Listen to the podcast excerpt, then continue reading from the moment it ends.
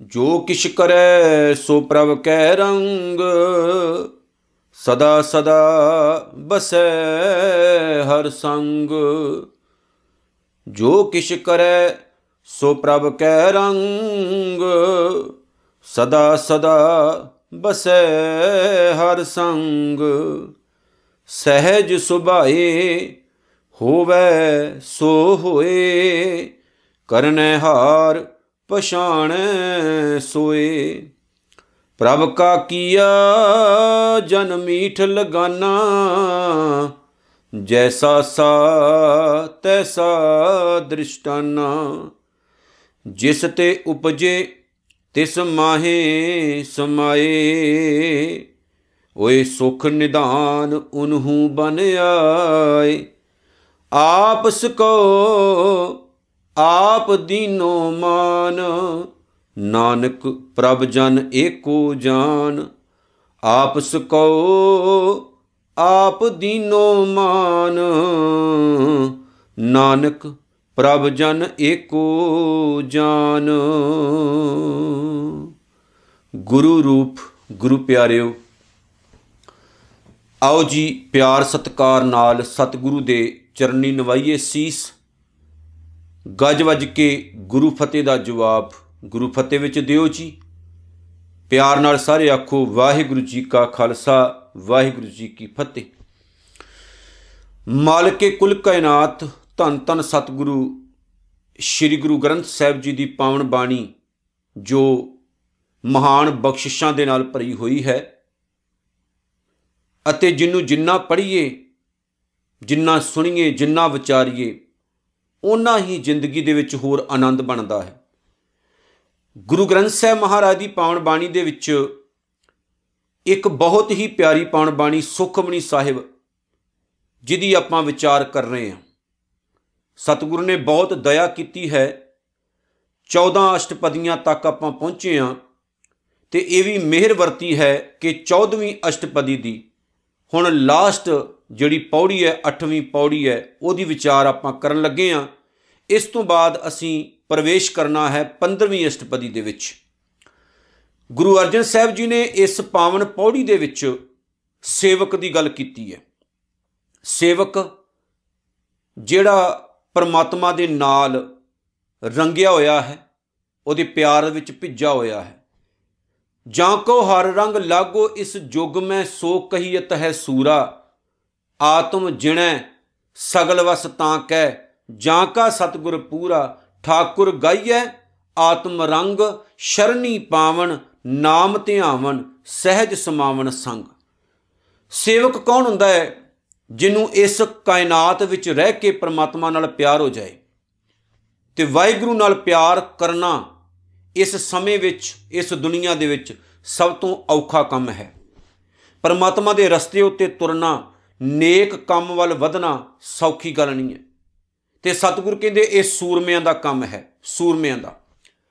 ਜਿਵੇਂ ਅਸੀਂ ਬਾਹਰੀ ਤੌਰ ਤੇ ਫਾਈਟ ਕਰਦੇ ਨਾ ਆਪਣੇ ਕਿਸੇ ਹੱਕ ਵਾਸਤੇ, ਕਿਸੇ ਜੰਗ ਦੇ ਲਈ, ਐਨ ਇਸੇ ਤਰ੍ਹਾਂ ਨਾ ਰੱਬੀ ਰਸਤੇ ਉੱਤੇ ਤੁਰਨ ਦੇ ਲਈ ਵੀ ਇਨਸਾਨ ਨੂੰ ਬੜੀ ਵੱਡੀ ਫਾਈਟ ਕਰਨੀ ਪੈਂਦੀ ਹੈ।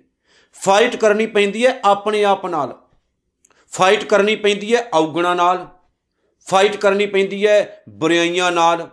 ਫਾਈਟ ਕਰਨੀ ਪੈਂਦੀ ਹੈ ਉਹਨਾਂ ਕੰਮਾਂ ਦੇ ਨਾਲ ਜਿਹੜੇ ਕੰਮ ਸਾਨੂੰ ਬਾਰ-ਬਾਰ ਬਾਰ-ਬਾਰ ਧੂੰਦੇ ਨੇ ਤੇ ਧੂ ਧੂ ਕੇ ਸਾਨੂੰ ਮਾੜੇ ਪਾਸੇ ਵੱਲ ਲੈ ਕੇ ਜਾਂਦੇ ਨੇ।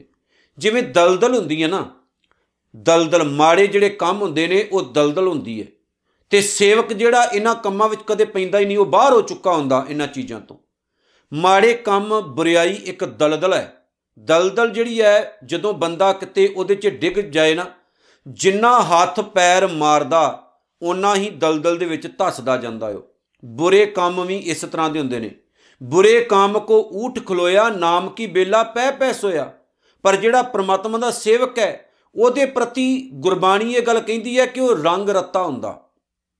ਅੰਦਰੋਂ ਤੇ ਬਾਹਰੋਂ ਰੰਗ ਰੱਤਾ ਹੁੰਦਾ। ਇਸ ਲਈ ਉਹਦੇ ਵਿੱਚ ਤੇ ਪ੍ਰਮਾਤਮਾ ਦੇ ਵਿੱਚ ਕੋਈ ਭੇਦ ਨਹੀਂ ਹੈ, ਕੋਈ ਫ਼ਰਕ ਨਹੀਂ ਹੈ, ਜੋ ਗੁਰਬਾਣੀ ਵਿੱਚ ਆਖਿਆ ਗਿਆ। ਸਤਿਗੁਰ ਕਹਿੰਦੇ ਸੂਰਮਿਆਂ ਦਾ ਕੰਮ ਹੈ? ਖੁਦ ਨਾਲ ਲੜਨਾ ਸੂਰਮਿਆਂ ਦਾ ਕੰਮ ਹੈ।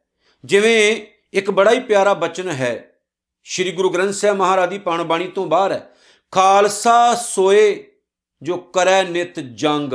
ਇਹਦਾ ਮਤਲਬ ਹੈ, ਖਾਲਸਾ ਉਹੀ ਹੈ ਜਿਹੜਾ ਨਿਤ ਜੰਗ ਕਰੇ। ਰੋਜ਼ਾਨਾ ਜੰਗ ਕਰਨ ਦਾ ਮਤਲਬ ਇਹ ਨਹੀਂ ਲੋਕਾਂ ਦੇ ਸਿਰ ਪਾੜਨੇ। ਇਹਦਾ ਮਤਲਬ ਹੈ ਆਪਣੇ ਆਪ ਨਾਲ ਫਾਈਟ ਕਰਨੀ। ਜਿਵੇਂ ਮੈਂ ਇੱਕ ਦਿਨ ਕਿਹਾ ਸੀ, ਗੁਰਬਾਣੀ ਦਾ ਬਚਨ ਦੇ ਕੇ ਕਿ ਬੰਦੇ ਖੋਜ ਦਿਲ ਹਰ ਰੋਜ਼ ਨਾ, ਫਿਰ ਪਰੇਸ਼ਾਨੀ ਮਾਏ। ਅਸਲ ਦੇ ਵਿੱਚ ਆਪਣੇ ਆਪ ਨਾਲ ਫਾਈਟ ਕਰਨੀ ਬੜੀ ਔਖੀ ਗੱਲ ਹੈ। ਮਨ ਜੀਤੇ ਜਗ ਜੀਤ। ਖੁਦ ਨਾਲ ਲੜਨਾ ਬੜਾ ਔਖਾ ਹੈ। ਸਾਨੂੰ ਜਦੋਂ ਸਾਡੀਆਂ ਆਦਤਾਂ, ਸਾਡੇ ਮਾੜੇ ਕਰਮ, ਸਾਡਾ ਮਾੜਾ ਸੁਭਾਅ, ਸਾਡਾ ਭੈੜਾ ਨੇਚਰ ਮਾੜੇ ਪਾਸੇ ਨੂੰ ਲੈ ਕੇ ਜਾਏ ਤੇ ਜੇ ਆਪਾਂ ਫਾਈਟ ਕਰਕੇ ਚੰਗੇ ਪਾਸੇ ਨੂੰ ਤੁਰ ਰਹੇ ਹਾਂ ਤੇ ਇਹਦਾ ਮਤਲਬ ਹੈ ਅਸੀਂ ਇੱਕ ਜੰਗ ਦੀ ਤਿਆਰੀ ਕਰ ਲਈ ਹੈ ਇੱਕ ਜੰਗ ਵੱਲ ਵਧ ਰਹੇ। ਤੇ ਸਾਡੀ ਜਿੱਤ ਹੋਵੇਗੀ। ਯਾਦ ਰੱਖਿਓ, ਜਿੱਤ ਜ਼ਰੂਰ ਹੋਏਗੀ। ਇੰਨਾ ਸੌਖਾ ਕੰਮ ਨਹੀਂ ਹੁੰਦਾ ਚੰਗੇ ਪਾਸੇ ਨੂੰ ਤੁਰਨਾ, ਇੰਨਾ ਆਸਾਨ ਨਹੀਂ ਹੈ। ਜੇ ਸਾਨੂੰ ਆਪਣੇ ਅੰਦਰ ਜੰਗ ਕਰਨੀ ਪੈਂਦੀ ਹੈ, ਕਈ ਵਾਰ ਸਾਨੂੰ ਬਾਹਰ ਜਿਹੜੇ ਲੋਕ ਨੇ, ਉਹਨਾਂ ਦੇ ਨਾਲ ਵੀ ਜੰਗ ਕਰਨੀ ਪੈਂਦੀ ਹੈ। ਬਾਹਰ ਦੀ ਜਿਹੜੀ ਦੁਨੀਆ ਹੈ, ਜਿਵੇਂ ਬਾਹਰਲਾ ਸੰਸਾਰ ਹੈ, ਬਾਹਰ ਦੀ ਦੁਨੀਆ ਹੈ, ਇਹ ਬਾਹਰ ਦੀ ਦੁਨੀਆ ਵੀ ਸਾਨੂੰ ਜਿਉਣ ਥੋੜੀ ਦਿੰਦੀ। ਉਹ, ਉਹਨਾਂ ਦੇ ਨਾਲ ਵੀ ਫਾਈਟ ਕਰਨੀ ਪੈਂਦੀ। ਉਹਦੇ ਲਈ ਗੁਰਬਾਣੀ ਦਾ ਇੱਕ ਸ਼ਬਦ ਮੈਂ ਤੁਹਾਡੇ ਸਨਮੁਖ ਰੱਖਦਾ। ਲੋਕਨ ਕੀਆਂ ਵਡਿਆਈਆਂ ਬੈ ਸੰਤਰ ਪਾਗੋਂ। ਗੁਰਬਾਣੀ ਕਹਿੰਦੀ ਵੀ ਲੋਕਾਂ ਦੀਆਂ ਜਿਹੜੀਆਂ ਵਡਿਆਈਆਂ ਨੇ, ਉਹਨਾਂ ਨੂੰ ਅੱਗ 'ਚ ਪਾ ਕੇ ਸਾੜ ਦਿਓ। ਲੋੜ ਨਹੀਂ ਹੈ। ਦੇਖੋ, ਇੱਕ ਸਿੰਪਲ ਮੈਂ ਤੁਹਾਨੂੰ ਗੱਲ ਦੱਸਦਾ। ਕੋਈ ਬੁਰਾ ਕਹੋ, ਭਾਵੇਂ ਭਲਾ ਕਹੋ। ਕੋਈ ਤੁਹਾਨੂੰ ਬੁਰਾ ਕਹੇ, ਚਾਹੇ ਭਲਾ ਕਹੇ। ਕੋਈ ਭਲਾ ਕਹੋ ਕਹਿੰਦਾ ਕੋਈ ਬੁਰਾ ਕਹਿੰਦਾ ਮੈਂ ਤਨ ਦਿਓ ਹੈ ਢਾਰ ਤੁਹਾਡੀ ਸੁਰਤੇ ਹੋਣੀ ਚਾਹੀਦੀ, ਵੀ ਮੈਂ ਆਪਣਾ ਆਪ ਦੇ ਦਿੱਤਾ। ਜਦੋਂ ਮੈਂ ਆਪਣਾ ਆਪ ਦੇਤਾ, ਆਪਣੇ ਗੁਰੂ ਨੂੰ ਸਮਰਪਣ ਕਰ ਦਿੱਤਾ, ਵੀ ਮੈਨੂੰ ਹੁਣ ਕਿਸੇ ਦੀ ਪਰਵਾਹ ਨਹੀਂ ਹੋਣੀ ਚਾਹੀਦੀ ਵੀ ਕੋਈ ਮੈਨੂੰ ਚੰਗਾ ਕਹਿ ਰਿਹਾ ਕਿ ਕੋਈ ਮੈਨੂੰ ਮਾੜਾ ਕਹਿ ਰਿਹਾ। ਵੀ ਦੁਨੀਆ ਤੁਸੀਂ ਖੁਸ਼ ਨਹੀਂ ਕਰ ਸਕਦੇ ਲੋਕਾਂ ਨੂੰ।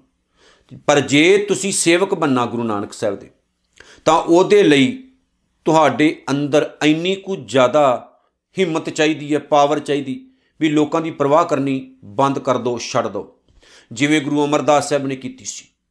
ਕਿੰਨਾ ਕਿੰਨਾ ਨੇ ਗੱਲਾਂ ਨਹੀਂ ਕੀਤੀਆਂ, ਦੱਸੋ। ਕੁੜਮ ਦੇ ਘਰ ਬਹਿ ਗਿਆ, ਕੁੜਮ ਦੀ ਸੇਵਾ ਕਰ ਰਿਹਾ, ਲੋਕ ਕਹਿੰਦੇ ਸੀ ਨਾ, ਕੁੜਮ ਦੇ ਘਰ ਬੈਠਾ ਹੈ, ਕੁੜਮ ਦੀ ਸੇਵਾ ਕਰ ਰਿਹਾ ਹੈ 72 ਸਾਲ ਦੀ ਉਮਰ ਹੋ ਗਈ ਤੁਹਾਡੀ, ਅਜੇ ਵੀ ਤੁਸੀਂ ਪਾਣੀ ਢੋਂਦੇ ਹੋ, ਸੇਵਾ ਕਰਦੇ ਹੋ, ਆ ਇੰਨੇ ਕੰਮ ਕਰਦੇ ਹੋ, ਤੇ ਉਹਨਾਂ ਨੇ ਬਾ ਕੀ ਕਿਹਾ ਸੀ? ਪੂਰੀ ਜ਼ਿੰਦਗੀ ਤਾਂ ਮੈਂ ਲੰਘਾ ਦਿੱਤੀ। ਸੁਣਿਓ, ਪੂਰੀ ਜ਼ਿੰਦਗੀ ਤਾਂ ਮੈਂ ਲੰਘਾ ਦਿੱਤੀ। ਅਕਲ ਹੀ ਹੋਣ ਆਈ ਮੈਨੂੰ ਵੀ ਜਿਸ ਚੀਜ਼ ਲਈ ਮੈਂ ਬਾਹਰ ਦੌੜਿਆ ਫਿਰਦਾ, ਉਹ ਤਾਂ ਮੈਨੂੰ ਗੁਰੂ ਨਾਨਕ ਦੇ ਘਰੋਂ ਮਿਲਣੀ ਹੈ। ਹਿੰਦੂ ਧਰਮ ਦਾ ਨਾ ਇੱਕ ਵਿਦਵਾਨ ਹੋਇਆ ਹੈ। ਉਸ ਵਿਦਵਾਨ ਸੱਜਣ ਨੂੰ ਜਦੋਂ ਉਹਦਾ ਆਖਰੀ ਟਾਈਮ ਆਇਆ ਨਾ, ਉਹ ਦਰਬਾਰ ਸਾਹਿਬ ਵਿੱਚ ਜਾ ਪਹੁੰਚਿਆ। ਜਦੋਂ ਦਰਬਾਰ ਸਾਹਿਬ 'ਚ ਉਹ ਜਾ ਪਹੁੰਚਿਆ, ਦਰਬਾਰ ਸਾਹਿਬ ਬੈਠਾ, ਉਹਨੇ ਜਾ ਕੇ ਨਮਸਕਾਰ ਕੀਤੀ, ਕੀਰਤਨ ਸੁਣਿਆ, ਸਾਰਾ ਹਾਲਾਤ, ਸਾਰੇ ਹਾਲਾਤ ਦੇਖੇ। ਉਹਨੇ ਕਿਹਾ, ਦੁਨੀਆ ਦਾ ਸਵਰਗ ਜਿਹੜਾ ਨਾ ਉਹ ਦਰਬਾਰ ਸਾਹਿਬ ਹੈ। ਫਿਰ ਉਹਨੇ ਆਪਣੀ ਕਿਤਾਬ ਗੁਰੂ ਗਿਆਨ ਵਿੱਚ ਉਹਨੇ ਲਿਖਿਆ, ਗੁਰੂ ਗਿਆਨ ਕਿਤਾਬ ਵਿੱਚ। ਉਹ ਕਹਿੰਦਾ, ਮੈਨੂੰ ਇਦਾਂ ਲੱਗਦਾ ਮੈਂ ਪੂਰੀ ਜ਼ਿੰਦਗੀ ਰੇਤ ਛਾਣਦਾ ਰਿਹਾ। ਖਾਕ ਜਿਹੜੀ ਹੈ, ਮਿੱਟੀ ਛਾਣਦਾ ਰਿਹਾ। ਪੂਰੀ ਜ਼ਿੰਦਗੀ ਇਦਾਂ ਲੱਗਾ ਮੈਨੂੰ ਕਿ ਮੈਂ ਪੂਰੀ ਜ਼ਿੰਦਗੀ ਮਿੱਟੀ ਛਾਣੀ ਹੈ, ਰੇਤ ਛਾਣੀ ਹੈ। ਪਰ ਜਿਹੜੀ ਤਤ ਵਸਤੂ ਸੀ ਰਿਹਾ ਉਹ ਤਾਂ ਗੁਰੂ ਨਾਨਕ ਸਾਹਿਬ ਦੇ ਘਰ ਵਿੱਚ ਸੀ ਤੇ ਮੈਨੂੰ ਇਦਾਂ ਲੱਗਦਾ ਮੈਨੂੰ ਦੁਬਾਰਾ ਇੱਕ ਜਨਮ ਲੈਣਾ ਪਊਗਾ, ਫਿਰ ਜਾ ਕੇ ਮੇਰਾ ਉਧਾਰ ਹੋਣਾ। ਇੱਕ ਗੈਰ ਧਰਮੀ ਬੰਦਾ, ਹਿੰਦੂ ਧਰਮ ਦਾ ਵਿਦਵਾਨ ਹੈ, ਉਹਨੂੰ ਇਹ ਸਮਝ ਲੱਗ ਗਈ। ਸ਼ਾਇਦ ਉਹਦਾ ਨਾਮ ਨਿਤਿਆਨੰਦ ਹੈ। ਉਹਨੂੰ ਇਹ ਸਮਝ ਲੱਗ ਗਈ ਕਿ ਮੈਨੂੰ ਕੁਝ ਨਹੀਂ ਮਿਲਣਾ। ਮੈਂ ਬਾਹਰ ਤੋਂ ਦੌੜਿਆ ਫਿਰਦਾ ਰਿਹਾ। ਸਿੱਖਾਂ ਨੂੰ ਨਹੀਂ ਸ਼ਰਮ ਆਈ ਅਜੇ ਤੱਕ। ਸਿੱਖਾਂ ਨੂੰ ਨਹੀਂ ਸਮਝ ਲੱਗੀ ਅਜੇ ਤੱਕ ਵੀ ਜਿਸ ਗੁਰੂ ਗ੍ਰੰਥ ਸਾਹਿਬ ਦੇ ਲੜ ਸਾਨੂੰ ਜਨਮ ਤੋਂ ਲਾਇਆ ਜਾਂਦਾ ਰਿਹਾ ਨਾ, ਉਹ ਗੁਰੂ ਗ੍ਰੰਥ ਸਾਹਿਬ ਦੇ ਵਿੱਚ ਬਹੁਤ ਕੁਝ ਹੈ ਪਿਆਰਿਓ। ਬਹੁਤ ਕੁਝ। ਜਿਹਦੀ ਸੀਮਾ ਹੀ ਕੋਈ ਨਹੀਂ। ਲੇਕਿਨ ਅਸੀਂ ਬਹੁਤ ਦੂਰ ਆ ਜੇ ਆਪਾਂ ਸੱਚੇ ਸੇਵਕ ਬੰਨਾ ਉਹਦੇ, ਤੇ ਇਸ ਚੀਜ਼ ਦੀ ਪਰਵਾਹ ਬੰਦ ਕਰ ਦਿਓ ਕਿ ਲੋਕ ਕੀ ਕਹਿੰਦੇ ਆ। ਬਸ ਮੈਂ ਤਨ ਦਿਓ ਹੈ ਢਾਰ, ਇਹ ਨੁਕਤਾ ਬੱਲੇ ਬੰਨ ਲਓ। ਲੋਕ ਕੀ ਕਹਿੰਦੇ ਆ? ਪਰਵਾਹ ਨਹੀਂ ਕਰੀਦੀ। ਪਰਵਾਹ ਕਰੋ ਗੁਰੂ ਨਾਨਕ ਦੀ, ਪਰਵਾਹ ਕਰੋ ਆਪਣੇ ਜੀਵਨ ਦੀ, ਕਿ ਆਪਾਂ ਆਪਣੇ ਲਾਈਫ ਨੂੰ, ਆਪਣੀ ਜ਼ਿੰਦਗੀ ਨੂੰ ਕਿੱਥੇ ਲੈ ਕੇ ਜਾਣਾ। ਤੇ ਜੇ ਸੱਚੇ ਸੇਵਕ ਬੰਨਾ ਤੇ ਗੁਰੂ ਅਮਰਦਾਸ ਸਾਹਿਬ ਵਰਗਾ ਬਣ ਜਾਓ। ਗੁਰੂ ਅਮਰਦਾਸ ਸਾਹਿਬ ਜਿਹੜੇ 72 ਸਾਲ ਦੀ ਉਮਰ ਵਿੱਚ 12 ਸਾਲ ਸੇਵਾ ਕੀਤੀ ਗੁਰੂ ਨਾਨਕ ਸਾਹਿਬ ਦੇ ਘਰ ਦੀ, ਮਾਮੂਲੀ ਗੱਲ ਨਹੀਂ ਹੈ। 12 ਸਾਲ ਕਰੜੀ ਘਾਲਣਾ ਘਾਲੀ, ਫੇਰ ਗੁਰੂ ਅਮਰਦਾਸ ਸਾਹਿਬ ਖੁਸ਼ ਹੋਏ ਨੇ, ਉਹਨਾਂ ਦਾ ਜੀਵਨ ਤੱਕਿਆ ਕਿ ਸਿੱਖ ਕੌਮ ਦੀ ਵਾਗ ਡੋਰ ਸੰਭਾਲ ਸਕਦੇ ਨੇ, ਆਪਣੇ ਬੱਚੇ ਨਹੀਂ ਰੱਖੇ ਉਹਨਾਂ ਨੇ ਮੂਰੇ ਤਾਂ ਗੁਰੂ ਅਮਰਦਾਸ ਸਾਹਿਬ ਨੂੰ ਉਹਨਾਂ ਨੇ ਗੁਰਤਾ ਗੱਦੀ ਦਿੱਤੀ। ਉਹ ਗੁਰੂ ਅਮਰਦਾਸ ਸਾਹਿਬ ਜਿਹੜੇ ਆਪਣੀ ਪਾਵਨ ਬਾਣੀ ਵਿੱਚ ਲਿਖ ਕੇ ਜਾ- ਗਏ ਨੇ। ਆਨੰਦ ਸਾਹਿਬ ਸਾਚੀ ਲਿਵੈ ਬਿਨ ਦੇ ਨਿਮਾਣੀ ਦੇ ਨਿਮਾਣੀ ਲਿਵੈ ਬਾਜੋ ਕਿਆ ਕਰੇ ਵਿਚਾਰੀਆ? ਸ਼ਰੀਰ ਦੀ ਗੱਲ ਕਰਦੇ ਨੇ ਕਿ ਜਿਹੜਾ ਸਰੀਰ ਲਿਵ ਤੋਂ ਸਖਣਾ ਨਾ, ਪ੍ਰਮਾਤਮਾ ਤੋਂ ਸਖਣਾ, ਐਸੇ ਸਰੀਰ ਨੂੰ ਕਰਨਾ ਕੀ? ਕੀ ਕਰਨਾ? ਪਰ ਜਿਹੜਾ ਸੇਵਕ ਹੁੰਦਾ, ਉਹਦਾ ਜੀਵਨ ਕਿੰਨਾ ਮਹਾਨ ਹੁੰਦਾ, ਧਿਆਨ ਨਾਲ ਸੁਣਿਓ ਤੇ ਗੁਰੂ ਅਮਰਦਾਸ ਸਾਹਿਬ ਵੱਲ ਮੈਂ ਦੁਬਾਰਾ ਫੇਰ ਆਵਾਂਗਾ। ਕਹਿੰਦੇ ਨੇ, ਜੋ ਕਿਛ ਕਰੈ, ਸੋ ਪ੍ਰਭ ਕੈ ਰੰਗ। ਜਿਹੜਾ ਪ੍ਰਮਾਤਮਾ ਦਾ ਸੇਵਕ ਹੁੰਦਾ ਉਹ ਇੰਨਾ ਕੁ ਮਸਤ ਹੋ ਜਾਂਦਾ, ਜੋ ਕੁਝ ਵੀ ਕਰਦਾ ਨਾ, ਉਹ ਅਕਾਲ ਪੁਰਖ ਪ੍ਰਭੂ ਪਰਮਾਤਮਾ ਦੇ ਭਾਣੇ ਵਿੱਚ ਰੰਗ ਭਾਵ, ਭਾਣਾ ਮੰਨ ਕੇ ਉਹਦੀ ਮੌਜ ਵਿੱਚ, ਉਹਦੇ ਹੁਕਮ ਵਿੱਚ, ਉਹਦੀ ਖੁਸ਼ੀ ਦੇ ਵਿੱਚ ਸਭ ਕੁਝ ਕਰਦਾ। ਉਹਨੂੰ ਨਾ ਇੱਕ ਚਾਅ ਚੜਿਆ ਹੁੰਦਾ ਵੀ ਮੈਂ ਕਿਉਂ ਉਹ ਕੰਮ ਕਰਾਂ, ਜਿਹੜੇ ਕੰਮ ਨਾਲ ਮੇਰਾ ਪਿਆਰਾ ਖੁਸ਼ ਨਾ ਹੋਵੇ। ਮੈਂ ਕਰਨਾ ਹੀ ਉਹ ਕੰਮ ਆ, ਜਿਹੜੇ ਕੰਮਾਂ ਦੇ ਨਾਲ ਮੇਰਾ ਪ੍ਰੀਤਮ ਖੁਸ਼ ਹੋਵੇ। ਉਹਦੇ ਦਿਲ ਦੀ ਜਿਹੜੀ ਨਾ ਇੱਕ ਤਮੰਨਾ ਹੁੰਦੀ ਤਾਂਗ ਹੁੰਦੀ। ਇਸ ਲਈ ਉਹ ਕਦੇ ਵੀ ਆਪਣੀ ਜ਼ਿੰਦਗੀ ਦੇ ਵਿੱਚ ਗਲਤ ਕੰਮ ਨਹੀਂ ਕਰਦਾ, ਮਾੜੇ ਕੰਮ ਨਹੀਂ ਕਰਦਾ, ਬੁਰੇ ਕੰਮ ਨਹੀਂ ਕਰਦਾ। ਉਹ ਕਰਦਾ ਹੀ ਉਹ ਕੰਮ ਆ ਜਿਨ੍ਹਾਂ ਦੇ ਨਾਲ ਪਰਮੇਸ਼ਰ ਦੀ ਖੁਸ਼ੀ ਉਹਨੂੰ ਮਿਲੇ ਤੇ ਪ੍ਰਮਾਤਮਾ ਦੀ ਖੁਸ਼ੀ ਹੁੰਦੀ ਕੀ ਹੈ? ਜਿਨ੍ਹਾਂ ਨੇ ਮਾਣੀ ਉਹਨਾਂ ਨੂੰ ਪਤਾ ਹੋਊਗਾ, ਇਹਦੇ ਲਈ ਕੋਈ ਸ਼ਬਦ ਨਹੀਂ ਹੈ। ਯਾਦ ਰੱਖਿਓ। ਗੁਰੂ ਅਮਰਦਾਸ ਸਾਹਿਬ ਲਿਖ ਕੇ ਗਏ, ਸਾਚੀ ਲਿਵੈ ਬਿਨ ਦੇ ਨਿਮਾਣੀ ਦੇ ਨਿਮਾਣੀ ਲਿਵੈ ਬਾਜੋ ਕਿਆ ਕਰੇ? ਵਿਚਾਰੀਆ, ਤੁਧ ਬਾਜ ਸਮਰੱਥ ਕੋਏ ਨਾਹੀ ਕਿਰਪਾ ਕਰ ਬਨਵਾਰੀਆ। ਏਸ ਨੂੰ ਹੁਰ ਥਾਉ ਨਾਹੀ ਸ਼ਬਦ ਲਾਗ ਸਵਾਰੀਆ। ਕਹਿ ਨਾਨਕ ਲਿਵੈ ਬਾਜੋ, ਕਿਆ ਕਰੇ ਵਿਚਾਰੀਆ। ਇਹਦੇ, ਇਹਨੂੰ ਸੁਧਾਰਨ ਦੇ ਲਈ ਤੇਰੇ ਘਰ ਤੋਂ ਇਲਾਵਾ ਹੋਰ ਕੋਈ ਘਰ ਨਹੀਂ। ਇਸ ਸਰੀਰ ਨੂੰ ਸੁਧਾਰਨ ਦੇ ਲਈ ਸ਼ਬਦ ਤੋਂ ਇਲਾਵਾ ਹੋਰ ਕੁਝ ਨਹੀਂ। ਇਹ ਮਾਰੇ, ਮੇਰੇ ਮਾਲਕ, ਕਿਰਪਾ ਕਰ ਇਹਨੂੰ ਸ਼ਬਦ ਵਿੱਚ ਜੋੜ। ਸਰੀਰ ਨੂੰ। ਤੇ ਜੇ ਗੁਰੂ ਨੇ ਜੋੜਨਾ, ਤੇ ਪਿਆਰਿਓ, ਹਿੰਮਤ ਤੁਹਾਨੂੰ ਵੀ ਕਰਨੀ ਪੈਣੀ। ਜਿਹੜਾ ਪ੍ਰਮਾਤਮਾ ਨੂੰ ਪਿਆਰ ਕਰਨ ਵਾਲਾ ਹੁੰਦਾ ਨਾ, ਉਹਦਾ ਜੀਵਨ ਇੰਨਾ ਪਿਆਰਾ ਹੁੰਦਾ ਕਿ ਇੱਕ ਤਾਂ ਉਹ ਜੁੜਿਆ ਰਹਿੰਦਾ, ਆਪਣੇ ਅੰਦਰ ਬਾਹਰ ਫਾਈਟ ਕਰਦਾ ਨੰਬਰ 1 ਉਹ ਜਿਹੜੀ ਗੱਲ ਕਮਾਲ ਦੀ ਹੈ ਕਿ ਉਹ ਕਦੇ ਵੀ ਦੁਨੀਆ ਦੀ ਪਰਵਾਹ ਨਹੀਂ ਕਰਦਾ, ਸੰਸਾਰ ਦੀ ਉਹ ਕਦੇ ਪਰਵਾਹ ਨਹੀਂ ਕਰਦਾ, ਨਿਰੰਕਾਰ ਦੀ ਪਰਵਾਹ ਕਰਦਾ ਹੈ ਤੇ ਫਸਟ ਉਹ ਨਿਰੰਕਾਰੀ ਹੁਕਮ ਨੂੰ ਰੱਖਦਾ ਹੈ। ਉਹ ਕਹਿੰਦਾ ਮੈਂ ਉਹਦੀ ਰਜ਼ਾ ਵਿੱਚ ਤੁਰਨਾ, ਕੰਮ ਉਹੀ ਕਰਨੇ ਆ ਜਿਨ੍ਹਾਂ ਕੰਮਾਂ ਦੇ ਨਾਲ ਮੇਰਾ ਪ੍ਰੀਤਮ ਪਿਆਰਾ ਖੁਸ਼ ਹੁੰਦਾ ਹੋਵੇ। ਅਗਲੀ ਗੱਲ ਸਤਿਗੁਰ ਕਹਿੰਦੇ ਨੇ, ਸਹਿਜ ਸੁਭਾਏ ਹੋਵੈ ਸੋ ਹੋਏ ਉਹ ਤੋਂ ਪਹਿਲੀ ਪੰਕਤੀ ਰਹਿ ਗਈ ਹੈ, ਕਹਿੰਦੇ ਨੇ, ਸਦਾ ਸਦਾ ਬਸੈ ਹਰ ਸੰਗ। ਤੇ ਉਹ ਹਮੇਸ਼ਾ ਅਕਾਲ ਪੁਰਖ ਵਾਹਿਗੁਰੂ ਦੀ ਹਜ਼ੂਰੀ ਵਿੱਚ ਵਸਦਾ ਹੈ।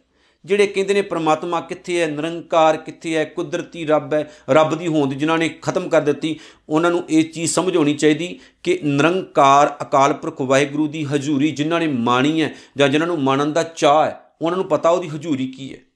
ਤੇ ਉਹਦੀ ਹਜ਼ੂਰੀ ਦੇ ਵਿੱਚ ਰੰਗ ਮਾਣਦੇ ਨੇ, ਉਹ ਖੁਦ ਨੂੰ ਮਹਿਸੂਸ ਕਰਦੇ ਨੇ ਕਿ ਜਿਵੇਂ ਮੈਂ ਨਿਰੰਕਾਰ ਦੀ ਗੋਦ ਵਿੱਚ ਸੁੱਤਾ ਹਾਂ, ਸਵੇਰੇ ਮੈਂ ਨਿਰੰਕਾਰ ਦੀ ਗੋਦ ਵਿੱਚ ਉੱਠਣਾ ਹੈ।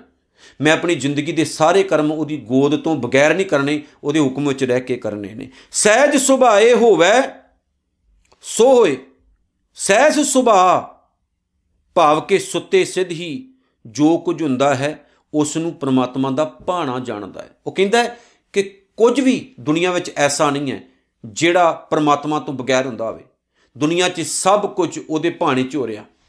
ਜਿਵੇਂ ਮੈਂ ਪਹਿਲੀ ਵੀਡੀਓ 'ਚ ਵੀ ਕਿਹਾ ਵੀ ਇੱਕ ਗੇਮ ਹੈ ਨਿਰੰਕਾਰ ਦੀ, ਇਹ ਜਿਹੜੀ ਹੈ, ਇਹ ਸਮਝ ਆ ਗਈ ਨਾ, ਤੇ ਆਪਾਂ ਹਮੇਸ਼ਾ ਖੁਸ਼ ਰਵਾਂਗੇ, ਸਦਾ। ਤੇ ਜਦੋਂ ਤੱਕ ਨਹੀਂ ਨਾ ਸਮਝ ਆ ਰਹੀ, ਉਦੋਂ ਤੱਕ ਆਪਾਂ ਦੁਖੀ ਰਹਿਣਾ, ਕਿਉਂਕਿ ਸਾਡੇ ਪੱਲੇ ਕੱਖੋਂ ਨਹੀਂ ਪੈਣਾ। ਅਗਲੀ ਗੱਲ, ਕਰਨੈ ਹਾਰ, ਪਛਾਣੈ ਸੋਏ, ਤੇ ਸਭ ਕੁਝ ਕਰਨ ਵਾਲਾ ਜਿਹੜਾ ਨਾ ਨਿਰੰਕਾਰ ਹੈ, ਇਸ ਗੱਲ ਦੀ ਉਹਨੂੰ ਸਮਝ ਲੱਗ ਜਾਂਦੀ। ਹੁਕਮੀ ਹੋਵਣ ਆਕਾਰ ਹੁਕਮ ਨਾ ਕਹਿਆ ਜਾਈ, ਹੁਕਮੀ ਹੋਵਣ ਜੀ ਹੁਕਮ ਲੈ ਵਡਿਆਈ, ਹੁਕਮੀ ਉਤਮ ਨੀਚ ਹੁਕਮ ਲਿਖ ਦੁਖ ਸੁਖ ਪਾਈਐ, ਇਕ ਨਾ ਹੁਕਮੀ ਬਖਸ਼ੀਸ਼, ਇੱਕ ਹੁਕਮੀ ਸਦਾ ਪਵਾਈਐ। ਜਿਹੜੇ ਸਮਝਦੇ ਨੇ, ਬਖਸ਼ਿਸ਼ਾਂ ਮਾਣਦੇ ਨੇ, ਜਿਹੜੇ ਨਕੰਮੇ ਹੁੰਦੇ ਨੇ ਮੇਰੇ ਵਰਗੇ, ਉਹ ਭਟਕਦੇ ਰਹਿੰਦੇ। ਪਰ ਜਿਹੜਾ ਪ੍ਰਮਾਤਮਾ ਦਾ ਸੇਵਕ ਹੈ, ਉਹਦੇ ਵਿੱਚ ਇਹ ਗੁਣ ਹੁੰਦਾ ਹੈ ਕਿ ਉਹ ਇਸ ਚੀਜ਼ ਨੂੰ ਸਮਝਦਾ ਕਿ ਸਭ ਕੁਝ ਵਰਤੀ ਉਹਦੇ ਹੁਕਮ 'ਚ ਰਿਹਾ, ਆਪਾਂ ਉਹਦੇ ਭਾਣੇ ਤੋਂ ਬਾਹਰ ਜਾ ਹੀ ਨਹੀਂ ਸਕਦੇ, ਉਹਦੇ ਹੁਕਮ ਤੋਂ ਬਾਹਰ ਜਾ ਹੀ ਨਹੀਂ ਸਕਦੇ। ਸੋ ਇਸ ਲਈ ਪ੍ਰਭ ਕਾ ਕੀਆ ਜਨ ਮੀਠ ਲਗਾਨਾ। ਪ੍ਰਮਾਤਮਾ ਨੂੰ, ਰੱਬ ਦੇ ਸੇਵਕਾਂ ਨੂੰ ਉਹਦਾ ਜਿਹੜਾ ਕੀਤਾ ਹੋਇਆ ਕੰਮ ਹੁੰਦਾ ਹੈ ਨਾ, ਉਹ ਬੜਾ ਪਿਆਰਾ ਲੱਗਦਾ, ਉਹ ਬੜਾ ਮਿੱਠਾ ਲੱਗਦਾ। ਉਹ ਕਹਿੰਦੇ ਨੇ, ਤੇਰੇ ਭਾਣੇ 'ਚ ਹੀ ਮਿਠਾਸ ਹੈ। ਇਸ ਲਈ ਅ, ਜਿਹੜੇ ਫਰੀਦ ਸਾਹਿਬ ਦੇ ਸ਼ਲੋਕ ਹੈ ਉਹਦੇ ਚ ਉਹਨਾਂ ਨੇ ਲਿਖ ਦਿੱਤਾ ਗਿਆ ਫਰੀਦਾ ਸ਼ੱਕਰ ਖੰਡ ਨਿਵਾਤ ਗੁੜ ਮਾਖਿਓ ਮਾਜਾ ਦੁੱਧ ਸਭੇ ਵਸਤੂ ਮਿੱਠੀਆਂ ਰੱਬ ਨਾ ਪੁੱਜੋ ਦੁੱਧ। ਭਾਣੇ ਵਿੱਚ ਕੋ ਵਿਰਲਾ ਆਇਆ। ਭਾਣੇ ਵਿੱਚ ਰਹਿਣਾ ਨਾ ਬੜਾ ਔਖਾ ਹੈ। ਜਦੋਂ ਨਾ ਭਾਈ ਸਾਹਿਬ ਭਾਈ ਗੁਰਦਾਸ ਸਾਹਿਬ ਨੂੰ ਪੜ੍ਹਦੇ ਆ ਤੇ ਭਾਈ ਗੁਰਦਾਸ ਸਾਹਿਬ ਨੇ ਸੇਵਕ ਦੀ ਗੱਲ ਕੀਤੀ ਸਿੱਖ ਦੀ ਗੱਲ ਕੀਤੀ। ਉਹਨਾਂ ਨੇ ਕਿਹਾ ਵੀ ਸਿੱਖ ਪਤਾ ਕੌਣ ਹੁੰਦਾ? ਜਿਵੇਂ ਮੁਰਦਾ ਹੋਏ ਮੁਰੀਦ ਮੁਰਦਾ ਜਿਹੜਾ ਹੁੰਦਾ ਉਹ ਕਬਰ ਵਿੱਚ ਪੈਂਦਾ ਹੈ। ਕਬਰ 'ਚ ਪੈਂਦਾ ਹੀ ਉਦੋਂ ਹੈ ਜਦੋਂ ਮੁਰਦਾ ਹੋ ਜਾਂਦਾ। ਕਦੀ ਜਿੰਦੇ ਇਨਸਾਨ ਨੂੰ ਕਬਰ 'ਚ ਥੋੜੀ ਪਾਇਆ ਜਾਂਦਾ।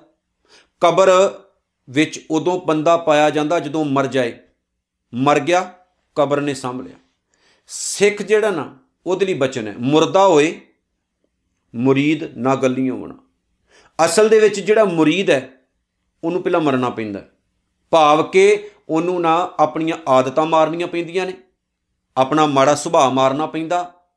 ਈਗੋ ਛੱਡਣੀ ਪੈਂਦੀ ਹੈ ਲਉ ਲਉ ਕਰਨ ਦੀ ਬਿਰਤੀ ਹਉਮੈ ਹੰਕਾਰ ਵਾਲੀ ਸੋਚ ਛੱਡਣੀ ਪੈਂਦੀ। ਜਿਹ- ਜਿਹੜਾ ਇਨਸਾਨ ਗੁਰੂ ਘਰ ਵਿੱਚ ਆ ਕੇ ਵੀ ਫੁਕਰੀਆਂ ਮਾਰੇ, ਬਾਣੀ ਪੜ੍ਹ ਕੇ ਵੀ ਫੁਕਰਾਪਨ ਰੱਖੇ ਫਉ ਫਉ ਕਰੇ, ਫੁਕਰੇਪਨ ਦੇ ਵਿੱਚ ਜੀਵੇ, ਇਹ ਸੋਚ ਕੇ ਚੱਲਿਓ, ਉਹ ਬੰਦਾ ਨਰਕ 'ਚ ਹੈ। ਇਹ ਮੈਂ ਸੱਚ ਕਹਿ ਰਿਹਾ। ਉਹਦੇ ਤੋਂ ਵੱਡਾ ਨਰਕੀ ਕੋਈ ਨਹੀਂ ਹੋਣਾ। ਮੈਂ ਬਹੁਤ ਐਸੇ ਲੋਕ ਦੇਖੇ, ਫੁਕਰੇ ਫੁਕਰੀਆਂ ਮਾਰਨੀਆਂ, ਗੁਰਬਾਣੀ ਤੋਂ ਦੂਰ ਰਹਿਣਾ, ਇਤਿਹਾਸ ਤੋਂ ਦੂਰ ਰਹਿਣਾ, ਜੇਕਰ ਕੋਈ ਮਾੜਾ ਕਰਦਾ ਤੇ ਉਹਦੇ ਵੱਲ, ਜੇਕਰ ਕੋਈ ਚੰਗਾ ਕਰਦਾ ਉਹਦੇ ਵਿਰੋਧ 'ਚ। ਪਰ ਉਹ ਕਹਿਣਗੇ, ਆਪਾਂ ਸਾਰੀ ਦੁਨੀਆ ਨੂੰ ਸਿਰ ਤੇ ਲੈ ਕੇ ਤੁਰੇ ਫਿਰਦੇ ਹਾਂ। ਐਸਾ ਇਨਸਾਨ ਜਿਹੜਾ ਨਾ, ਉਹ ਕਦੇ ਤਰਦਾ ਨਹੀਂ ਹੈ। ਮਾੜੀਆਂ ਆਦਤਾਂ ਨੂੰ ਡੁੱਬਦੀਆਂ ਨੇ। ਪਰ ਭਾਈ ਗੁਰਦਾਸ ਸਾਹਿਬ ਕਹਿੰਦੇ, ਸਿੱਖ ਜਿਹੜਾ ਨਾ, ਉਹ ਮਾੜੀਆਂ ਆਦਤਾਂ, ਮਾੜੇ ਸੁਭਾਅ ਹਉਮੈ ਹੰਕਾਰ ਵੱਲੋਂ ਮਰ ਚੁੱਕਾ ਹੁੰਦਾ। ਮਰਨ ਤੋਂ ਬਾਅਦ ਹੀ ਤਾਂ ਬੰਦਾ ਮੁਰੀਦ ਬਣਦਾ। ਜਿਵੇਂ ਬਾਬਾ ਫਰੀਦ ਸਾਹਿਬ ਨੇ ਕਿਹਾ, ਫਰਵੀ- ਫਰੀਦਾ ਦਰਵੇਸ਼ੀ ਗਾਖੜੀ, ਫਰੀਦ ਸਾਹਿਬ ਦਾ ਬਚਨ ਪੱਲੇ ਬੰਨਿਓ ਫਰੀਦਾ ਦਰਵੇਸ਼ੀ ਗਾਖੜੀ, ਚੋਪੜੀ ਪ੍ਰੀਤ, ਦਰਵੇਸ਼ੀ ਵਾਕੇ ਗਾਖੜੀ ਹੈ। ਦਰਵੇਸ਼ੀ ਰਸਤੇ ਤੁਰਨਾ ਸੌਖਾ, ਦਰਵੇਸ਼ ਦਾ ਮਤਲਬ ਹੁੰਦਾ ਹੈ, ਜਿਹੜਾ ਦਰਵਾਜ਼ੇ ਨਾਲ ਟੰਗਿਆ ਰਹੇ, ਰੱਬ ਦੇ ਦਰਵਾਜ਼ੇ ਨਾਲ ਟੰਗਿਆ ਰਹਿਣ ਵਾਲਾ। ਰੱਬ ਦੇ ਘਰ ਨੂੰ ਛੱਡ ਕੇ ਕਿਤੇ ਨਾ ਜਾਵੇ ਜਿਵੇਂ ਧੰਨ ਗੁਰੂ ਤੇਗ ਬਹਾਦਰ ਸਾਹਿਬ ਨੇ ਕਿਹਾ, ਸੇਵਕ ਕਿਦਾਂ ਦਾ ਹੋਣਾ ਚਾਹੀਦਾ? ਕਹਿੰਦੇ, ਕੁੱਤੇ ਵੱਲ ਵੇਖੋ, ਆਪਣੇ ਮਾਲਕ ਦੀ ਗੁਲਾਮੀ ਕਰਦਾ ਏ ਉਹ। ਕੁੱਤੇ ਵੱਲ ਵੇਖ ਲਓ, ਮਾਲਕ ਦੀ ਗੁਲਾਮੀ ਕਰਦਾ ਏ ਉਹ। ਸ਼ੰਭਕਾਂ ਮਾਰੇ ਮਾਲਕ, ਕੁੱਟੇ ਮਾਰੇ ਮਾਲਕ। ਥੋੜਾ ਬਹੁਤਾ ਬਾਹਰ ਜਾਊਗਾ, ਫਿਰ ਵਾਪਸ ਆ ਜਾਂਦਾ ਉਹ। ਜੇ ਸਿੱਖ ਬਣੇ ਹੋ, ਮੁਰੀਦ ਬਣੇ ਹੋ, ਸੇਵਕ ਬਣੇ ਹੋ, ਤਾਂ ਇਦਾਂ ਰਹੋ ਵੀ ਗੁਰੂ ਵਿੱਚ ਖਾਮੀਆਂ ਨਾ ਦੇਖੋ।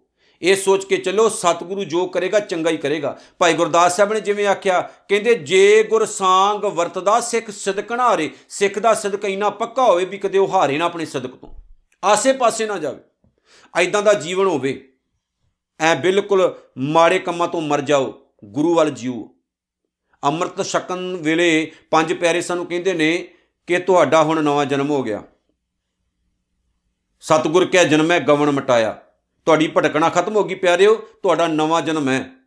ਵਾਕਈ ਗੁਰੂ ਦੇ ਘਰ ਵਿੱਚ ਪੈਦਾ ਹੋਣਾ ਇੱਕ ਨਵਾਂ ਜਨਮ ਹੁੰਦਾ ਹੈ ਜਿਹੜੇ ਲੈਂਦੇ ਨੇ ਭਾਗਾਂ ਵਾਲੀ ਹੈ। ਬਹੁਤੇ ਤਾਂ ਵਿਚਾਰੇ ਇਦਾਂ ਹੀ ਤੁਰੇ ਫਿਰਦੇ ਆ। ਅਗਲੀ ਗੱਲ ਜੈਸਾ ਸਾਤ ਐਸਾ ਦ੍ਰਿਸ਼ਟਾਇਆ। ਹੁਣ ਕਮਾਲ ਦੀ ਜਿਹੜੀ ਗੱਲ ਹੈ। ਪ੍ਰਭ ਕਾ ਕੀਆ ਜਨ ਮੀਠ ਲਗਾਨਾ। ਜੈਸਾ ਸਾਤ ਐਸਾ ਦ੍ਰਿਸ਼ਟਾਨਾ। ਜਿੱਥੇ ਉਹ ਆਪਣੇ ਪਿਆਰੇ ਦਾ ਕੀਤਾ ਹੋਇਆ ਮਿੱਠਾ ਮੰਨਦਾ ਹੈ, ਉੱਥੇ ਨਾਲ ਦੀ ਨਾਲ ਪਰਮਾਤਮਾ ਜਿਹੋ ਜਿਹਾ ਹੈਗਾ ਨਾ ਉਹਨੂੰ ਪੂਰੀ ਕਾਇਨਾਤ ਵਿੱਚ ਉਸ ਤਰ੍ਹਾਂ ਦਾ ਹੀ ਦਿਸਦਾ ਹੈ। ਉਸ ਤਰ੍ਹਾਂ ਦਾ ਹੀ ਨਜ਼ਰ ਆਉਂਦਾ। ਇਹ ਨਹੀਂ ਵੀ ਕਿਸੇ ਹੋਰ ਵੱਖਰੇ ਰੂਪ ਵਿੱਚ ਦਿਸਦਾ। ਉਹਨੂੰ ਦਿਸਦਾ ਵੀ ਕਾਇਨਾਤ ਦੇ ਕੋਨੇ-ਕੋਨੇ 'ਚ ਹੀ ਹੈ ਉਹ। ਸਭਨਾ ਵਿੱਚ ਉਹ ਵੇਖਦਾ ਫਿਰ ਇੱਕ ਤਰ੍ਹਾਂ ਦੇ ਅ, ਦ੍ਰਿਸ਼ਟੀ ਦੇ ਨਾਲ ਉਹ ਪੂਰੀ ਕਾਇਨਾਤ ਨੂੰ ਵੇਖਦਾ। ਜਿਸ ਤੇ ਉਪਜਿਤ ਸਮਾਏ ਸਮਾਏ ਜਿਹੜੇ ਰੱਬੀ ਰ- ਭਗਤ ਹੁੰਦੇ ਨੇ ਰੱਬ ਦੇ ਸੇਵਕ ਹੁੰਦੇ ਨੇ ਰੱਬ ਨੂੰ ਪਿਆਰ ਕਰਨ ਵਾਲੇ ਹੁੰਦੇ ਨੇ ਉਹ ਪ੍ਰਮਾਤਮਾ ਤੋਂ ਹੀ ਪੈਦਾ ਹੁੰਦੇ ਨੇ ਪ੍ਰਮਾਤਮਾ ਵਿੱਚ ਹੀ ਸਮਾ ਜਾਂਦੇ ਨੇ। ਜਿਵੇਂ ਸੂਰਜ ਦੀਆਂ ਕਿਰਨਾਂ ਚੰ드ਰਮਾ ਦੀਆਂ ਕਿਰਨਾਂ ਜਿੱਥੋਂ ਹੁੰਦੀਆਂ, ਉੱਥੇ ਚਲ ਜਾਂਦੀਆਂ ਜਿਵੇਂ ਸਮੁੰਦਰ ਦੀਆਂ ਲਹਿਰਾਂ ਜਿੱਥੋਂ ਪੈਦਾ ਹੁੰਦੀਆਂ, ਉੱਥੇ ਸਮਾ ਜਾਂਦੀਆਂ ਇਸ ਤਰ੍ਹਾਂ ਪ੍ਰਮਾਤਮਾ ਦੇ ਪਿਆਰੇ ਪ੍ਰਮਾਤਮਾ ਤੋਂ ਪੈਦਾ ਹੁੰਦੇ ਨੇ, ਪ੍ਰਮਾਤਮਾ ਵਿੱਚ ਸਮਾ ਜਾਂਦੇ ਨੇ। ਉਹ ਇਹ ਸੁੱਖ ਨਿਧਾਨ ਉਹਨੂੰ ਬਣ ਆਏ, ਉਹ ਸੁੱਖਾਂ ਦਾ ਖਜ਼ਾਨਾ ਹੋ ਜਾਂਦੇ ਨੇ। ਤੇ ਇਹ ਜਿਹੜਾ ਸੁੱਖਾਂ ਦਾ ਖਜ਼ਾਨਾ ਹੋਣਾ ਇੱਕ ਬੜਾ ਵੱਡਾ ਦਰਜਾ ਹੈ। ਉਹਨੂੰ ਬਣ ਆਏ, ਇਹ ਉਹਨਾਂ ਨੂੰ ਹੀ ਫੱਬਦਾ ਹੈ। ਇਹ ਸਾਰਿਆਂ ਨੂੰ ਇਹ ਦਰਜਾ ਨਹੀਂ ਮਿਲਦਾ। ਸਾਰਿਆਂ ਨੂੰ ਨਹੀਂ ਮਿਲਦਾ। ਬਹੁਤੇ ਕਲਪੇ ਰਹਿੰਦੇ ਨੇ ਆਪਣੀ ਜ਼ਿੰਦਗੀ ਦੇ ਵਿੱਚ।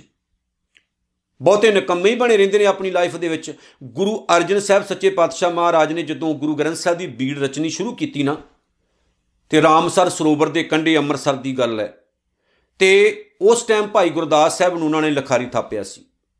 ਗੁਰੂ ਗ੍ਰੰਥ ਸਾਹਿਬ ਦੀ ਬੀੜ ਲਿਖੀ ਜਾ ਰਹੀ ਸੀ, ਆਸੇ-ਪਾਸੇ ਖਬਰਾਂ ਫੈਲ ਗਈਆਂ ਸੀ। ਵੀ ਗੁਰੂ ਅਰਜਨ ਸਾਹਿਬ ਜੀ ਬਹੁਤ ਵੱਡਾ ਇੱਕ ਗ੍ਰੰਥ ਲਿਖ ਰਹੇ ਹੈ। ਤੇ ਬਹੁਤ ਸਾਰੇ ਭੱਟਾਂ ਦੀਆਂ, ਭਗਤਾਂ ਦੀਆਂ ਬਾਣੀਆਂ, ਗੁਰਸਿੱਖਾਂ ਦੀਆਂ ਬਾਣੀਆਂ ਦਰਜ ਕੀਤੀਆਂ ਜਾ ਰਹੀਆਂ ਨੇ। ਉਹ, ਉਹਨਾਂ ਬਾਣੀਆਂ ਵਿੱਚ ਆਪਣੀਆਂ ਬਾਣੀਆਂ ਦਰਜ ਕਰਾਉਣ ਦੇ ਲਈ ਕੁਝ ਲੋਕ ਆ ਗਏ। ਜਿਵੇਂ ਸ਼ਾਹ ਹੁਸੈਨ, ਜਿਵੇਂ ਪੀਲੂ, ਜਿਵੇਂ ਕਾਨਾ, ਇਹ ਸਾਰੇ ਆਏ। ਉਹਨਾਂ ਨੇ ਨਾ ਆ ਕੇ ਆਪਣੀਆਂ ਰਚਨਾਵਾਂ ਰੱਖੀਆਂ। ਗੁਰੂ ਅਰਜਨ ਸਾਹਿਬ ਮਹਾਰਾਜ ਨੇ ਜੀਓ ਆਇਆ ਆਖਿਆ ਵੀ ਕੋਈ ਨਹੀਂ, ਜੇ ਰੱਬ ਵਿੱਚ ਰੰਗੇ ਹੋ ਤੇ ਸੁਣਾਓ ਰਚਨਾਵਾਂ। ਜੇ ਗੁਰੂ ਨਾਨਕ ਦੇ ਆਸ਼ੇ ਮੁਤਾਬਕ ਹੋਣਗੀਆਂ, ਜ਼ਰੂਰ ਦਰਜ ਕੀਤੀਆਂ ਜਾਣਗੀਆਂ, ਕਿਉਂਕਿ ਗੁਰੂ ਨਾਨਕ ਸਾਹਿਬ ਨੇ ਜਿਨ੍ਹਾਂ 15 ਭਗਤਾਂ ਦੀ ਚੋਣ ਚੋਣ ਕੀਤੀ ਆ ਮਾਮੂਲੀ ਨਹੀਂ ਸਨ। ਲਓ ਜੀ, ਸ਼ੁਰੂ ਹੋਏ ਫਿਰ। ਇੱਕ ਕਹਿਣ ਲੱਗਾ, ਕਾਗਦ ਸੰਦੀ ਪੂਤਰੀ ਤੌਣਾ ਤਰਿਆ ਨਿਆਰ ਇੱਕ ਕਹਿਣ ਲੱਗਾ ਕਿ ਜੇ ਔਰਤ, ਕਹਿੰਦਾ ਔਰਤ ਇਨੀ ਮਾੜੀ ਹੁੰਦੀ ਹੈ ਕਿ ਜੇ ਔਰਤ ਦਾ ਰੂਪ ਇੱਕ ਕਾਗਜ਼ ਦਾ ਵੀ ਤਿਆਰ ਕੀਤਾ ਹੋਵੇ ਨਾ ਤਾਂ ਉਹ ਨਾ ਤਰਿਆ ਨਿਆ ਤਾਂ ਵੀ ਉਹਨੂੰ ਨਾ ਵੇਖੋ, ਕਿਉਂਕਿ ਉਹਨੂੰ ਵੇਖ ਕੇ ਬੰਦੇ ਅੰਦਰ ਕਾਮ ਵਾਸ਼ਨਾ ਪੈਦਾ ਹੁੰਦੀ ਤੇ ਗੁਰੂ ਅਰਜਨ ਸਾਹਿਬ ਕਹਿੰਦੇ ਔਰਤ ਤਾਂ ਪੈਦਾ ਕਰਦੀ ਤਾਂ ਸਾਨੂੰ। ਤੇ ਗੁਰਬਾਣੀ ਵਿੱਚ ਤਾਂ ਔਰਤ ਨੂੰ ਤਾਂ ਮਾਂ ਨਹੀਂ ਬੜਾ ਦਿੱਤਾ ਗਿਆ। ਗੁਰਬਾਣੀ ਵਿੱਚ ਮਾਤਾ ਕੀਵੀ ਸ਼ੌ ਸੋਏ ਜਨ ਗੋਏ ਉਠਾਲੀ ਗੁਰੂ ਅੰਗਦ ਸਾਹਿਬ ਮਹਾਰਾਜ ਦੀ ਧਰਮ ਪਤਨੀ ਮਾਤਾ ਕੀਵੀ ਦਾ ਇੰਨਾ ਨਾਮ ਹੈ। ਗੁਰੂ ਗ੍ਰੰਥ ਸਾਹਿਬ 'ਚ ਦੋ ਵਾਰ ਨਾਮ ਆਇਆ ਮਾਤਾ ਕੀਵੀ ਦਾ ਔਰਤ ਦਾ ਨਾਮ। ਸਿਓ ਕਿਉ ਮੰਦਾ ਆਖੀ ਜਿਤ ਜੰਮੇ ਰਜਾਂ ਦੀ ਗੱਲ ਹੈ। ਸਤਿਗੁਰੂ ਕਹਿੰਦੇ ਨੇ ਜਿਸ ਬੰਦੇ ਦੀ ਆ ਇੰਨੀ ਮਾੜੀ ਸੋਚ ਹੈ ਔਰਤ ਦੇ ਪ੍ਰਤੀ ਕਿ ਔਰਤ ਮਾੜੀ ਹੁੰਦੀ ਹੈ, ਗੰਦੀਆਂ ਤੁਹਾਡੀਆਂ ਨਜ਼ਰਾਂ। ਔਰਤ ਮਾੜੀ ਕਿੱਦਾਂ ਹੋਗੀ? ਸੋਚ ਆਪਣੀ ਗੰਦੀ ਰੱਖੀ ਹੈ ਤੇ ਕਹਿਣਾ ਜੀ ਔਰਤ ਮਾੜੀ ਹੈ। ਉਹ ਗੱਲ ਵੱਖਰੀ ਹੈ ਵੀ ਅੱਜ ਜਿਹੜੇ ਹਾਲਾਤ ਨੇ ਉਹ ਮਾੜੇ ਹੋ ਚੁੱਕੇ ਨੇ ਕਿਉਂਕਿ ਆਪਾਂ ਫੈਸ਼ਨ ਪ੍ਰਸਤੀ ਵੱਲ ਤੁਰੇ ਫਿਰਦੇ ਆ ਤੇ ਅੱਜ ਜਿਹੜੇ ਕੱਪੜੇ ਪਾਏ ਜਾਂਦੇ ਨੇ ਨਾ, ਉਹਨਾਂ ਕੱਪੜਿਆਂ ਨਾਲ ਸਰੀਰ ਨਹੀਂ ਢੱਕਿਆ ਜਾਂਦਾ। ਖਾਸ ਤੌਰ ਤੇ ਸਾਡੀਆਂ ਬੀਬੀਆਂ ਇਸ ਪਾਸੇ ਤੁਰ ਪਈਆਂ। ਭਾਵੇਂ ਉਹ ਇੰਡੀਅਨ ਹੋਣ ਚਾਹੇ ਵੈਸਟਰਨ, ਜੋ ਵੀ ਹੈ, ਜਿੱਥੇ ਮਰਜ਼ੀ ਚਲੇ ਜਾਓ, ਪੱਛਮੀ ਸੋਚ। ਅੱਜ ਦਾ ਸਮਾਂ ਹੈ ਵੀ ਸਰੀਰ ਜਿਹੜਾ, ਉਹਨੂੰ ਢੱਕਣ ਦਾ ਕੰਮ ਨਹੀਂ ਹੈ। ਸਰੀਰ ਨੂੰ ਦਿਖਾਉਣ ਦਾ ਕੰਮ ਹੈ। ਜਿੰਨੇ ਕੱਪੜੇ ਸਰੀਰ ਨੂੰ ਦਿਖਾਉਣ ਦਾ ਕੰਮ ਕਰਦੇ ਨੇ, ਉਨੇ ਉਹ ਮਹਿੰਗੇ ਹੁੰਦੇ। ਆ ਪਾਰਟੀਆਂ ਪਾਰਟੀਆਂ ਪੈਂਟਾਂ ਵੇਖਦੇ ਤੁਸੀਂ? ਪਈਆਂ ਦੀਆਂ ਸਟੋਰਾਂ 'ਚ, ਚੰਗੀ ਚੰਗੀ ਵਧੀਆ ਕੰਪਨੀ ਦੀਆਂ, ਐ ਚਾਰੇ ਪਾਸੋਂ ਪਾਰਟੀਆਂ ਹੁੰਦੀਆਂ।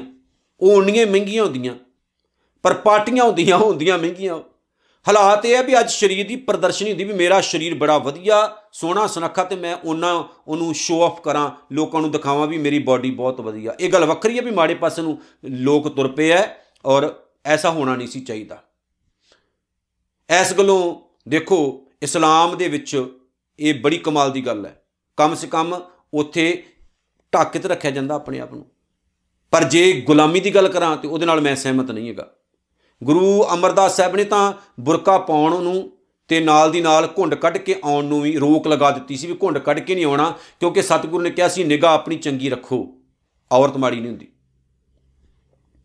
ਜਦੋਂ ਉਹਨੇ ਗੱਲ ਕਹੀ ਵੀ ਕਾਗਜ਼ ਦੀ ਔਰਤ ਵੀ ਮਾੜੀ ਹੈ, ਤੇ ਮਹਾਰਾਜ ਕਹਿੰਦੇ, ਸੋਚ ਚੰਗੀ ਰੱਖ, ਔਰਤ ਮਾੜੀ ਨਹੀਂ ਹੁੰਦੀ, ਸਾਈਡ ਤੇ ਹੋ, ਤੇਰੀ ਬਾਣੀ ਲਿਖਾਂਗਾ, ਦੱਸ ਮੈਂ, ਤੂੰ ਤਾਂ ਆਪ ਮਾੜੀ ਸੋਚ ਲੈ ਕੇ ਚੱਲ ਰਿਹਾ। ਇੱਕ ਕਹਿੰਦਾ ਜੀ, ਉਹੀ ਰੇ ਮੈਂ, ਉਹੀ ਰੇ। ਜਾਂ ਕੋ ਵੇਦ ਪ੍ਰਾਣ ਜਸ ਗਾਵੇਂ, ਖੋਜ ਹਾਰਿਓ ਸਭ ਕੋਈ ਰੇ। ਕਹਿੰਦਾ ਮੈਂ ਰੱਬ ਆ ਜਿਹਨੂੰ ਵੇਦਾਂ ਪ੍ਰਾਣਾ ਚ ਲੱਭਦੇ ਫਿਰਦੇ ਹੋ, ਮੈਂ ਉਹੀ ਆ ਸਤਿਗੁਰੂ ਕਹਿੰਦੇ, ਤੇਰੇ 'ਚ ਈਗੋ ਬੋਲ ਰਹੀ ਹੈ, ਹਉਮੈ ਬੋਲ ਰਹੀ ਹੈ। ਜਦੋਂ ਸ਼ਾਹ ਹੁਸਾਂ ਦੀ ਵਾਰੀ ਆਈ, ਉਹ ਕਹਿੰਦਾ, ਮੈਂ ਕੁਝ ਨਹੀਂ ਬੋਲਣਾ ਜੀ। ਚੁੱਪ ਪੜੀ ਇਦਾਂ ਚਲਾ ਗਿਆ। ਮਸਲਾ ਕੀ ਹੈ ਕਿ ਜੇ ਸੋਚ ਮਾੜੀ, ਤਾਂ ਫਿਰ ਆਪਾਂ ਰੱਬ ਦੇ ਘਰ 'ਚ ਪ੍ਰਵਾਨ ਕਿਦਾਂ ਚੜਾਂਗੇ? ਹੁਣ ਜਦੋਂ ਸੇਵਕ ਦੀ ਗੱਲ ਆਉਂਦੀ ਹੈ, ਸਤਿਗੁਰ ਸੱਚੇ ਪਾਤਸ਼ਾਹ ਕੀ ਕਹਿੰਦੇ ਨੇ? ਓਏ ਸੁਖ ਨਿਧਾਨ ਉਨਹੂ ਬਣਿਆਏ ਇਹ ਰਤਬਾ ਜਿਹੜਾ ਨਾ ਸਾਰਿਆਂ ਨੂੰ ਨਹੀਂ ਮਿਲਦਾ। ਪਰ ਜਿਨ੍ਹਾਂ ਨੂੰ ਗੁਰੂ ਗ੍ਰੰਥ ਸਾਹਿਬ ਵਿੱਚ ਦਿੱਤਾ ਗਿਆ, ਉਹ ਬੜੇ ਮਹਾਨ ਸੀ। ਨਹੀਂ ਤਾਂ ਉਹ ਆਏ ਵਿਚਾਰੇ, ਸਖਣੇ ਚਲੇ ਗਏ। ਬਾਅਦ ਵਿੱਚ ਉਹ ਕਲਪਦੇ ਰਹੇ। ਔਰ ਉਹਨਾਂ ਨੇ ਸ਼ਿਕਾਇਤਾਂ ਕੀਤੀਆਂ ਗੁਰੂ ਅਰਜਨ ਸਾਹਿਬ ਨੂੰ ਸ਼ਹੀਦ ਕਰਾਉਣ ਦੇ ਵਿੱਚ। ਉਸ ਉਹਨਾਂ ਬੰਦਿਆਂ ਦੇ ਨਾਮ ਵੀ ਨੇ।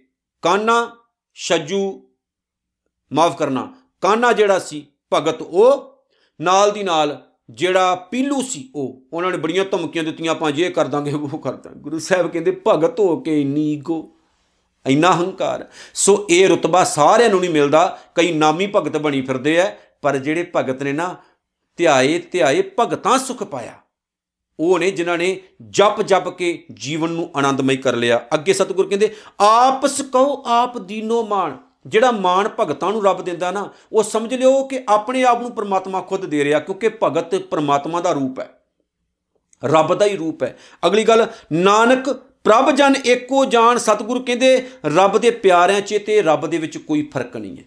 ਉਹਦਾ ਹੀ ਰੂਪ ਹੋ ਜਾਂਦੇ ਨੇ। ਸੋ ਆਓ ਪਿਆਰਿਓ, ਇਹਨਾਂ ਬਾਤਾਂ ਨੂੰ ਜੀਵਨ ਵਿੱਚ ਬੰਨੀਏ, ਪੱਲੇ ਬੰਨੀਏ, ਗੁਰੂ ਨਾਨਕ ਦੀ ਖੁਸ਼ੀ ਲਈਏ, ਉਹਦੇ ਸੱਚੇ ਸੁੱਚੇ ਸੇਵਕ ਬਣੀਏ। 14 ਅਸ਼ਟਪਦੀਆਂ ਇੱਥੇ ਸਮਾਪਤ ਹੁੰਦੀਆਂ ਨੇ। ਅਗਲੀ ਜਿਹੜੀ ਜਿਹੜੀ ਸਾਡੀ ਵੀਡੀਓ ਹੈ, ਉਹ 15ਵੀਂ ਅਸ਼ਟਪਦੀ ਤੋਂ ਆਰੰਭ ਹੋਵੇਗੀ।